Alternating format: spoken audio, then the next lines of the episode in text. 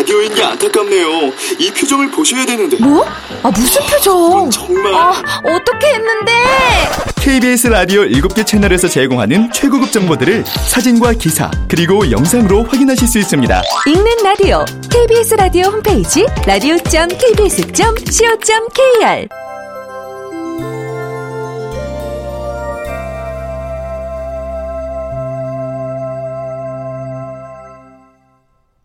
라디오 극장.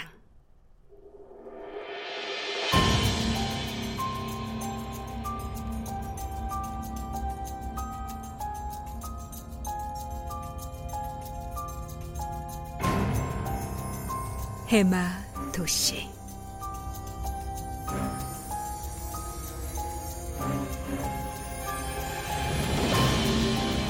원작 김희 극본 노상원 연출 김창회. 스물여섯 번째.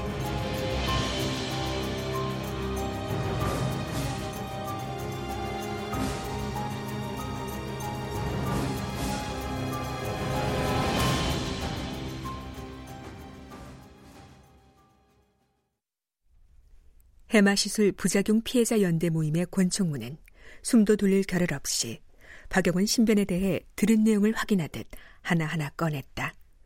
마윤수 이야기서부터 기억이 돌아온 이야기까지. 이 정성호 씨한테 박영원 씨 이야기 듣고 정말 많이 놀랐습니다. 아, 뭘 또 그런 눈으로. 좀 거국적으로 생각합시다, 박 기자님. 응? 이 박영원 씨 당신은 지금껏 알려진 해마 시술 부작용과는 다른 새로운 케이스. 즉, 이 박영원 씨가 받은 시술은 아마도 우리가 알고 있는 해마 시술과는 전혀 다른 시술일 겁니다. 그거는 정선아 씨 상상력이 어, 아무렇게나 만들어낸 어머. 얘기라. 아, 저 제법 논리적이고 합리적인 사람이거든요. 예, 제가 해마 시술이라면 경험도 있고 어느 정도 공부도 한 사람이라서 어, 그래서 드리는 말씀인데 말씀하세요. 이 3년 전에 K 기자가 전화로 언급했다는 내용하고 당신이 그걸 단서로 뭘 찾고 있는지 듣고는 정신이 아찔해졌어요. 아니, 공포에 온몸이 다 떨렸습니다. 아니 왜 권총무님이 뭐 그럴 이유까지는 없을 텐데요. 비인간적인 일은 겉으로는 다 과거의 산물일 뿐이라고들 말하죠. 지금 이 세상이 얼마나 달라졌는데 무슨 소리냐. 시대착오적인 발상이라고 말이죠. 아니 무슨 말씀을 하시는 건지 권력을 쥔 자들 중엔 인간 개조, 인간 재활용이란 망령의 향수를 가진 자들이 언제나 있기 마련이죠. 네. 권력을 유지하는데 그것만큼 효과적인 게 없다고 믿는 무리들이겠죠. 수단과 방법을 가리지 않는 족속들. 죄송합니다. 전 무슨 말씀을 하시는 건지 모르겠습니다. 아, 우리가 다 했던 얘기잖아요. 꼭두각시 만들기, 인간 개조. 그러면 제가 왜 해마 시술을 받았는지부터 말씀을 드리죠. 학창 시절 학생 운동을 하던 권총무는 자원 입대를 강요받았다고 했다. 너 군대 갈래, 깜빵 갈래. 뭐 그런 식이었죠. 그래서 난 당연히 입대를 했는데, 야, 훈련소에서 매일 새벽 2시면 깨워 왜 군대에 왔고 어떻게 학생 운동을 했는지 자술서를 써야 했어요. 잠도 재우지 않고 여차면 두들겨 맞고 완전 고문이었죠. 지금까지도 그가 괴로워하는 건 그 당시 그들의 회유에 넘어가 프락치 짓을 했다는 사실이었다. 나 때문에 선배가 둘이나 군에 끌려가서 잊고 싶었습니다. 해마의 도움을 받아서라도 잊고 싶었죠. 정말 어떤 부작용이 있었습니까? 시술하고 몇 개월이 지나니까 괴로운 기억들이 다시 일어났어요. 그리고 불안 증세가 예전보다 더 심해졌습니다. 물론 뭐 해마 측에선 해마 시술과는 아무런 관련이 없다. 증거를 대라. 한결같은 대응만 하는 거죠. 얼마 전에 1심 판결에서 패소하셨죠? 우리 측이 제출한 자료로는 증거 입증이 불충분하고 설득력이 없다는 이유였죠. 언제나 그 증거가 문제군요. 다시 말하지만 내가 급히 박영원 씨를 만나서 하고 싶었던 말은 K 기자가 3년 전에 녹취했다는 내용의 중요한 무언가가 현재 진행되고 있는 게 분명하다는 겁니다. 인간 개조, 인간 편집과 관련해서 말씀하시는 건가요? 예. 이건 화급을 다투는 심각한 사태일지도 몰라요. S사의 이번 사건에 대해서도 권총님 우리랑 견해가 같으세요. 박영원 씨가 해마 실수를 받은 사실을 기억하지 못하는 것처럼 S사의 제이 씨도 자신이 언제 어떻게 해마 시술을 받았는지 알지 못한 채 그들의 입장을 번복하는 기자회견을 했을 겁니다. 확신하시는군요. 당신 이야기를 듣곤 잃어버린 여러 퍼즐 조각 중에 한 조각을 찾은 기분이었어요. 해마가 현재 시술 중인 ABC는 단지 수면 위에 떠오른 멋있어 보이는 빙산의 작은 조각일 뿐이죠. 그 수면 밑으로 얼마나 거대하고 어두운 뭔가가 있는지는 어쩌면 우리 상상력이 훨씬 빈약할 수도 있어요. 박영원 씨, 당신은 그 수면 밑에 거대한 몸통 어디쯤에서 떨어져 나온 조각일 거예요. 해마가 3년 전에 박영원에게 실험을 했다는 의미였다. 지금도 해마에 몸담고 계시다고요? 박영원은 그곳에서 보고 겪고 느낀 걸 모두 들려주었다. 정선아에 대한 신뢰가 있었기 때문인지도 몰랐다. 조심하세요. 그리고 원하는 걸 찾길 바랍니다. 우리를 위해서 또 박영원 씨 자신을 위해서요. 당신한테 중요한 만큼 우리 모두한테도 중요한 일이에요. 몸 조심하십시오.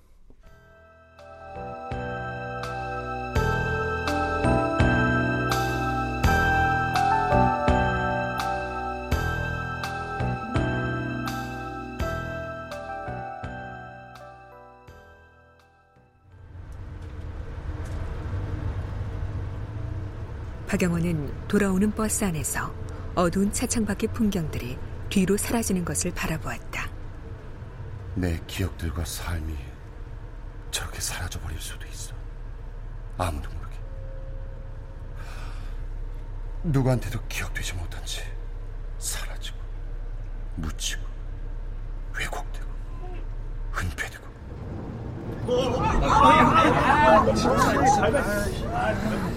버스가 심하게 흔들렸다. 박영원은 버스 지붕에 고정된 손잡이를 꽉 쥐었지만 옆으로 뒤로 온몸이 흔들렸다. 유리컵 속의 물처럼. 버스에서 내리자마자 이 기자에게 전화를 했다. 어, 안 그래도 너한테 전화하던 참이었는데. 알아봤어? 어, 잠깐만. 식약청 허가에서부터 안전성 심사 통과도 그렇고 신의료 기술 평가 단계까지 아주 깨끗해. 문제가 없어. 나도 뭐 별 기대한 건 아니야. 그 자료를 보면 시술은 최면 침술 전기 자극으로 하는 것 같은데 사용하는 의약품이나 기구에 대한 자료도 뭐 별 특이한 것도 없이 아주 평범해. 사실대로 서류를 작성했을 리가 없겠지. 뭐이 서류가 사실인지 아닌지도 알 수가 없는 거잖아. 식약청에 제출된 해마 시술에 대한 정보 일체가 사실인지 아닌지 확인할 방법조차 없었다. 해마 내부에선 어느 누구도 시술 과정을 지켜본 사람이 없었다. 조작된 거겠지? 글쎄. 아무튼 고맙다. 아, 저, 한 가지만 더 애써줄래? 뭔데? 3년 전에 구정휴리 V신문사 사장일 때, 어. 그 당시 구사장 운전사 했던 사람. 아, 체격이 이렇게 컸던. 응. 근데 그 운전사는 왜? 아, 이유 묻지 말고 연락처 좀 알아봐줘. 무슨 생각을 하는지 이 기자가 잠시 침묵하더니 유쾌하지 않은 어조로 답했다. 그러지. 뭐.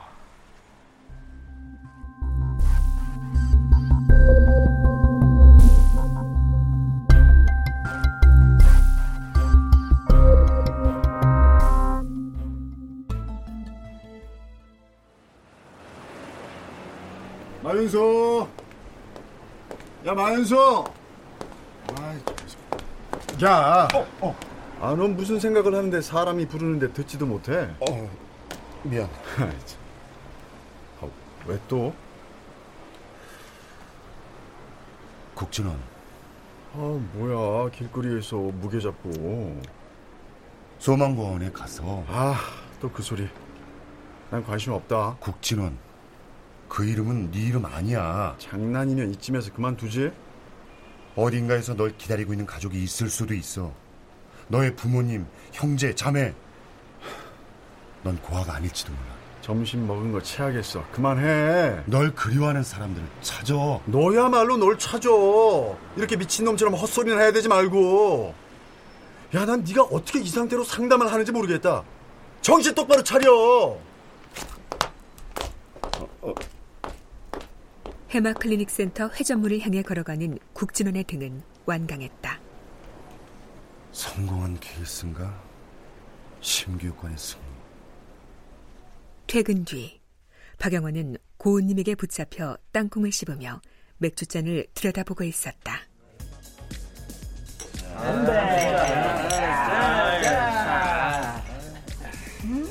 그렇게 성의 없는 표정은 대체 뭐야?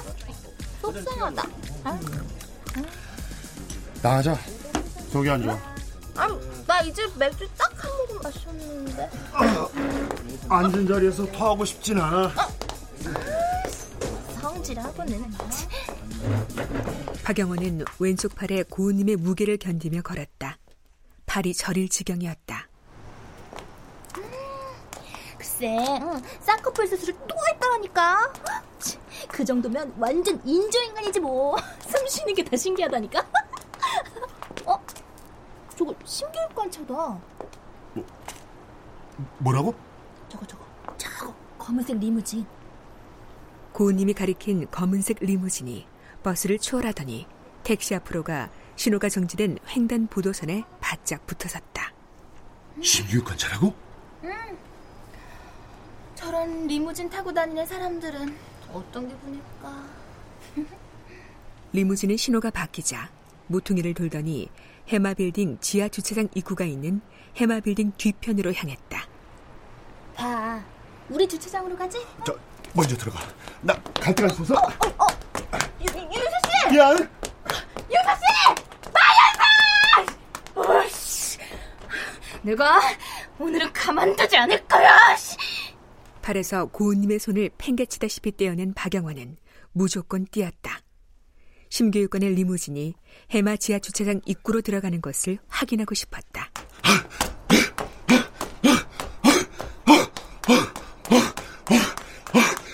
건물 뒤로 가로질러 달린 덕에 박영원은 리무진보다 빨리 주차장 입구에 도착했다.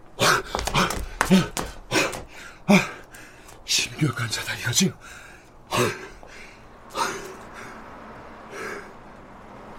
약 50m 전방에서 입구로 이어지는 도로 위로 심교육관의 리무진이 이윽고 나타났다. 그때 어깨에 닿은 무언가에 박영원은 흠칫 놀라 고개를 돌렸다. 아 뭐야 대체! 길거리 날 내팽개치고 야, 고인! 전쟁 놀이라도 하는 거야? 어, 유치하게. 리무진이 점차 입구로 다가왔다. 야, 야, 숙여, 숙여. 아, 왜? 아, 왜 그래 왜? 앉으라고, 제발. 박영원은 고은님을 잡아 끌어 난간 밑으로 몸을 숨겼다. 아, 도대체 왜 나고?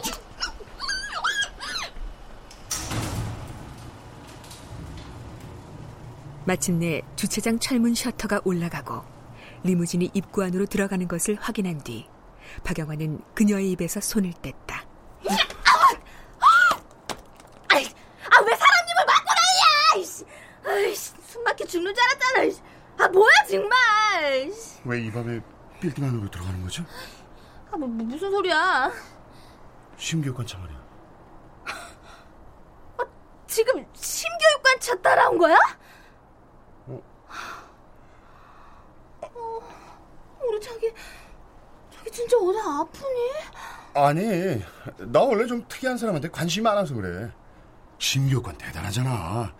마술사 같기도 하고. 진작에 심교육관 광팬인 줄은 알았지만 아, 10대 빠순이들이 아이돌 스타 따라다니는 것도 아닌데 착공문이나 따라다니고 심교육과는 지금 시술 중 어디쯤 올라가고 있겠지? 사람이 지나치게 순수해. 어, 아무튼 어우 자기 일로 와봐. 어우 털어야겠다. 박영원의 팔을 잡은 고은님의 소나기에 힘이 들어갔다. 힘이 들어갈수록 박영원은 불편하고 불안했다. 사람 신체 기관 중에 뭐가 제일 신비한 줄 알아? 글쎄, 피? 나는 피가 아니라 바로 뇌야. 뇌. 뇌? 그것도 인간의 기억을 관장하는 해마. 해마는 시간이 녹아든 기억이거든. 제법인데? 코를 높이고 턱을 깎듯이 한 사람의 인생이자 이야기도 마음에 들지 않으면 기억에 손을 댈 수 있는 거라고 나는 생각해. 이걸 가능하게 하는 게 해마의 기술이고 돈이야. 난 내가 해마에서 일하는 게 너무나 자랑스러워. 광고 모델이 제품을 홍보하는 듯한 매끈한 말투다. 정말 자신이 믿고 생각하는 걸 말한 걸까? 박영원은 마치 설정된 말만 내뱉는 로봇을 보는 기분이 들었다. 지금까지 어땠어? 행복했어? 나? 응. 뭐 어릴 때, 10대, 그리고 지금까지. 갑자기 쑥스럽다. 이런 거 물어보는 사람 없었는데. 그래? 해마 내에서도 직원들끼리 사적인 건 잘 묻지도 질문 받지도 않잖아. 진아 씨도 이런 건 안 물어봤거든. 고은님은 행복하지 않았던 유년과 청소년기의 이야기를 털어놨다. 그럼, 해마이는 어떻게 취직한 거야? 글쎄? 이상하다. 왜, 왜 기억이 안 나지? 기억이 안 나? 아, 왜 그런 눈으로 봐, 쑥스럽게. 박영원은 거울을 마주하고 있는 기분이었다. 아, 아, 아, 왜 자꾸 사람을 그렇게 보는데? 이뻐서. 순간 고은님이 박영원의 목을 와락 끌어안았다. 자기야, 나 말이야. 소원이 있어. 들어줄 거지? 소원? 내 생일 때 자기랑 근사한 데 가서 맛있는 거 먹고 싶어. 내 소원 들어줄 거지?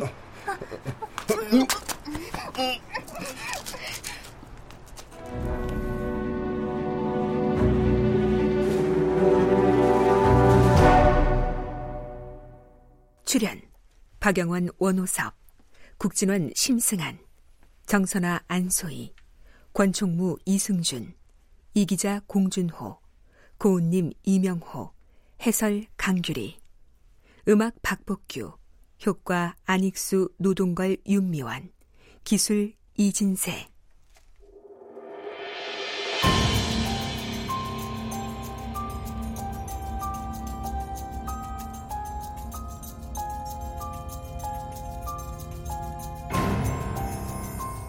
라디오 극장 해마도시 김희원작 노성원 극본 김창의 연출로 스물여섯 번째 시간이었습니다.